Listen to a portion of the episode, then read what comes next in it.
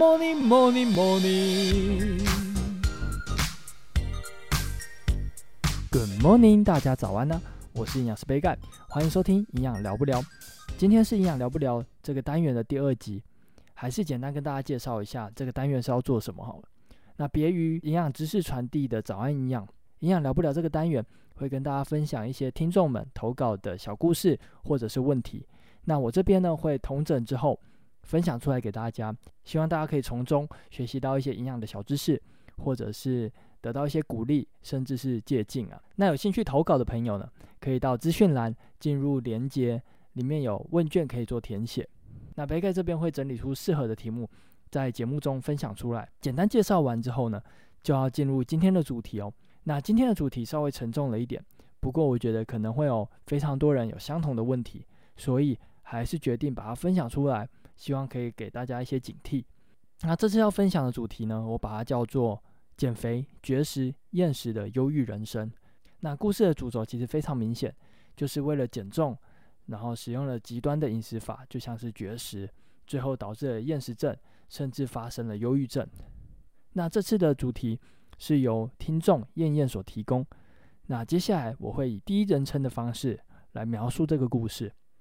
故事是这样说到的：我今年将满二十岁，但厌食症占据了我五年的生命。国中时十三岁，为了筹备大小比赛或是功课的我，疏忽了经营人际的重要性。我好慌张，害怕自己又变得不好了。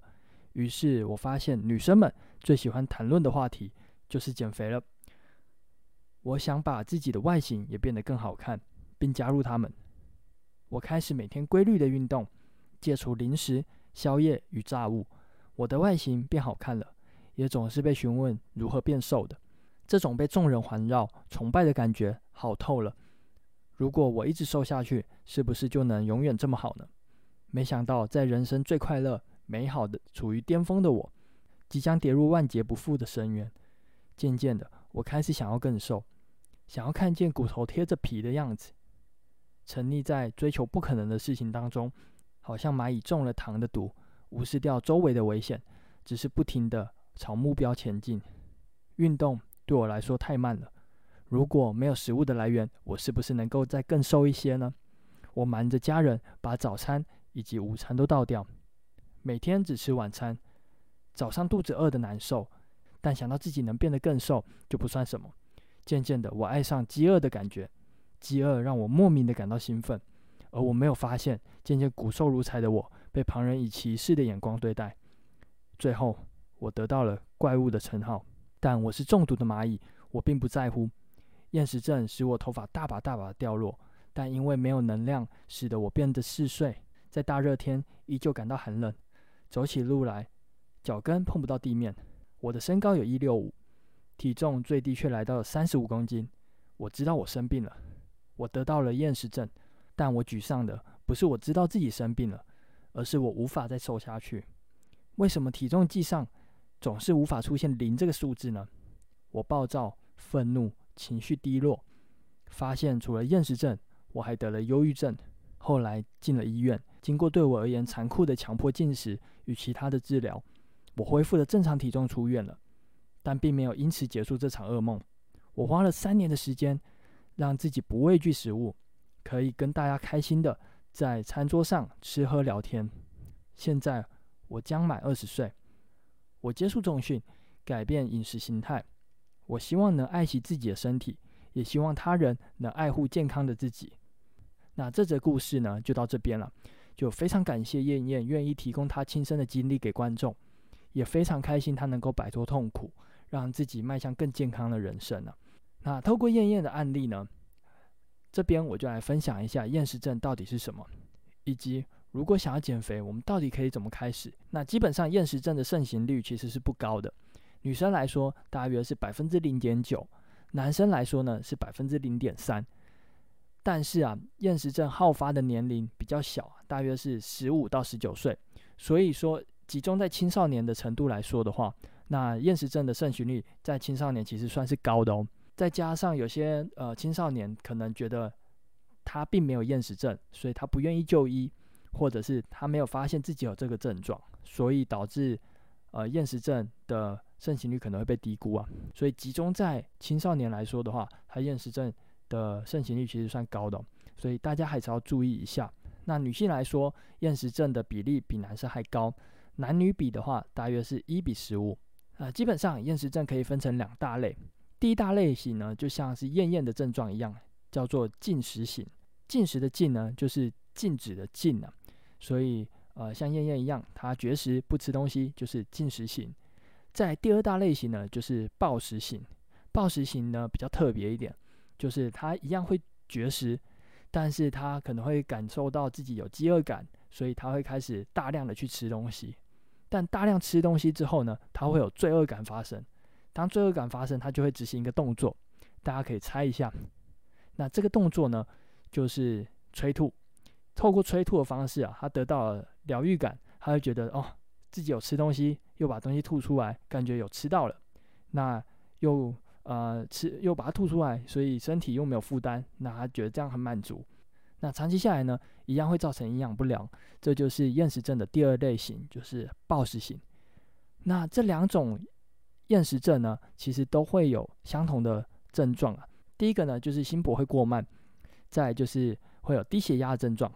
然后皮肤呢会比较干燥一点，再呢就是像厌厌一样会掉头发，然后手脚冰冷。刚刚的故事中也有提到嘛，他就说在大热天的时候还是身体感到寒冷嘛。那厌食症常见的并发症啊，首先第一个呢就是呃像暴食型可能会有催吐的动作，所以催吐之后呢可能就会造成消化道系统的伤害，所以可能会有消化道的疾病。再来呢长期的营养不良下来。骨质疏松的几率就会非常高，那严重一点呢，可能就会有二尖瓣脱垂或者是心包膜积水的问题。那厌食症除了一些生理上面的疾病之外呢，它可能还有其他会产生其他的共病症。那这些共病症呢，大多都是精神疾病了，就像是燕燕刚刚有提到，他最后甚至得了忧郁症。那有些人呢，会有强迫症，甚至是焦虑症的症状。那其中还是以忧郁症最常见了。那呃，刚刚讲的那些症状加上共病症呢，其实在体重恢复正常、饮食恢复正常之后呢，都会有明显的改善。所以大家呃，如果身边有厌食症的朋友，也不用太担心，然后要慢慢的陪伴他们。那再来呢，呃，厌食症基本上的治疗方式就是用营养支持，体重呢，呃，目标就是增加每周啊可以增加零点五到一公斤为目标，然后。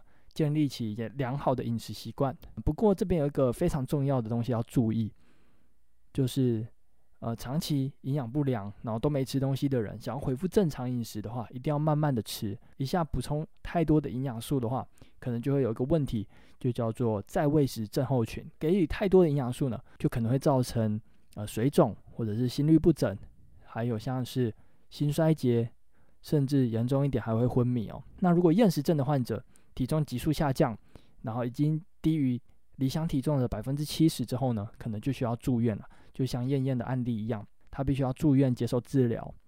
那厌食症呢，大多都是发生在年轻的族群啊，所以呢，家庭的支持是非常重要的。那家人必须要给予鼓励，然后陪伴，对于他们的预后是非常有帮助的。为什么说家人陪伴支持是最重要的？因为厌食症患者如果吃完饭之后，他会不会有可能又产生催吐的行为呢？那这个时候呢，就需要家人在旁边帮忙呃照顾一下，然后避免呢他们产生这种催吐的行为，这是非常重要的。厌食症是非常容易反复的发生的，那死亡率接近百分之八哦，非常高。那研究也有发现了，青少年如果早期发现他有呃厌食症的话呢，其实不需要接受治疗的，透过简单的面谈，了解他的饮食形态。然后改变他的饮食状况，然后提高他的认知的话呢，也可以增加他的治愈力。这边呢就提供几个观念，那大家可以评估一下，如果身边的人有出现这些症状的话呢，那就要特别留意一下他是不是有厌食症哦。那首先第一个就是他拒绝维持在他这个年龄还有身高应该要有的最低体重，也就是说啊，他体重已经够低了，他又想要再更低，那他可能呢就要特别注意。那再来呢，就是他即使体重过轻了，但是他还是想要再减重，他不满足，所以呢，这种人也要特别注意。那再最后一个呢，就是他对自己的体重以及身材的经营方式有障碍，也就是说啊，会用尝试一些极端的方法来做减重的动作，然后以及啊，对自己的体重还有身材有不当的评价。也就是说，他已经很瘦了，却又一直说自己很胖。如果身边有这种人的话，一定要特别注意，因为他如果有厌食症的话，病程不能让他拖太长，因为刚刚讲到嘛，恢复率会越来越低哦，所以要特别注意。那简单的介绍完厌食症之后呢，这边我来跟大家分享一些我自己的想法好了。那从刚刚介绍厌食症可以发现，就是大多都是发生在青少年时期嘛。那加上刚刚燕燕的案例，有一个很重要的资讯，不知道大家有没有发现啊？就是厌食症的患者很有可能都是因为同才压力所引起的。所谓的同才压力，就像是大家可能都把美跟瘦画上了等号。那如此一来，胖的人呢，就成了攻击的对象。尤其是青少年言语霸凌的问题非常严重，这往往啊会造成长期的心理影响。那体重过重确实会有许多的共病症，但经过刚刚的介绍以及刚刚的故事，大家可以发现体重过轻一样会有相同的问题。所以啊，建议大家还是要维持在适当良好的体重区间才是正常的。那建议呢，就是可以参照 BMI 啊，就是一八点五到二十四之间。那如果说精确一点的话，可以再去量体脂肪。不过今天还是分享一个方法，就是大家可以测量一下自己的理想体重。所谓的理想体重呢，就是身高用公尺来做计算，身高的平方呢乘上二十二，就是你的理想体重。如果你的体重呢超过你的理想体重，或低于你的理想体重的话，都可以往这个体重来做当做目标来迈进。这样子呢，就可以控制把自己控制在一个良好的体态，并不会。产生一种极端的想法，所以这个观念我觉得大家还是要有。那再来呢，要来跟大家分享一些，呃，如果真的想要减重，可以怎么做？千万不要再出现像今天的案例，或者是厌食症可能会有的行为啊，一些极端的饮食方法，千万不要再出现了。那首先呢，我会建议大家先从均衡饮食的角度切入，因为你可能不懂食物代换，你可能不懂食物的分量的控制，所以贸然的使用。呃，低糖、生酮，甚至是其他的饮食方法的话呢，都很有可能会失败。所以建议大家还是选择均衡饮食为主啊。那首先呢，第一个大家最常听到的就是要减少碳水化合物的摄取嘛。那减少碳水化合物，大家可能就会想到是低糖饮食。那我这边呢，会建议大家先不要尝试低糖饮食，因为低糖饮食把碳水化合物控制在百分之二十以下，这其实对于一般的正常饮食来说，差异太大了。那我会建议大家可以尝试减糖的均衡饮食。那减糖均衡饮食怎么做呢？哦，这边就举举一个最简单的例子。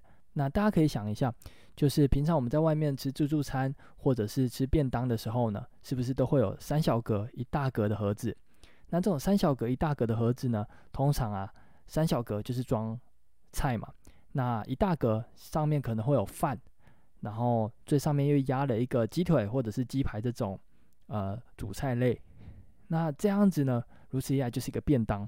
那今天要教大家的方式呢，就是透过这个三格盒，我们来吃一个均衡饮食的减糖便当。那首先第一招呢，就是大格盒装饭装一半。第二招呢，就是三格盒，我们其中两格选择青菜类的食物。那最后一格呢，我们可以选择半荤素的食物。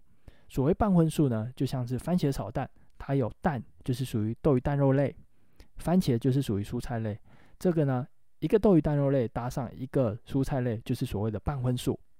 所以刚刚讲到大格我们一半装饭，剩下的三格呢，其中两格装青菜，其中一格呢，我们装半荤素的食物。那大格我们是一半装饭了嘛？那剩下是不是还有半格没有使用？那剩下的半格呢，我们就可以取半格的再一半来盛装我们的主菜类。那这样子呢，就会是一个比你平常吃饭还要再减糖的一个便当啊。那这个便当呢，大约是控制在五百大卡左右哦。那有些人可能会说，可不可以不要吃饭？我这边会建议大家，如果你对食物代换不熟悉的话，千万不要不吃饭，因为呃，通常低糖便当是要控，刚刚提到嘛，是碳水化合物控制在百分之二十以下。那如果说你对食物代换不熟悉，像所谓食物代换就是呃，像饭、面、冬粉。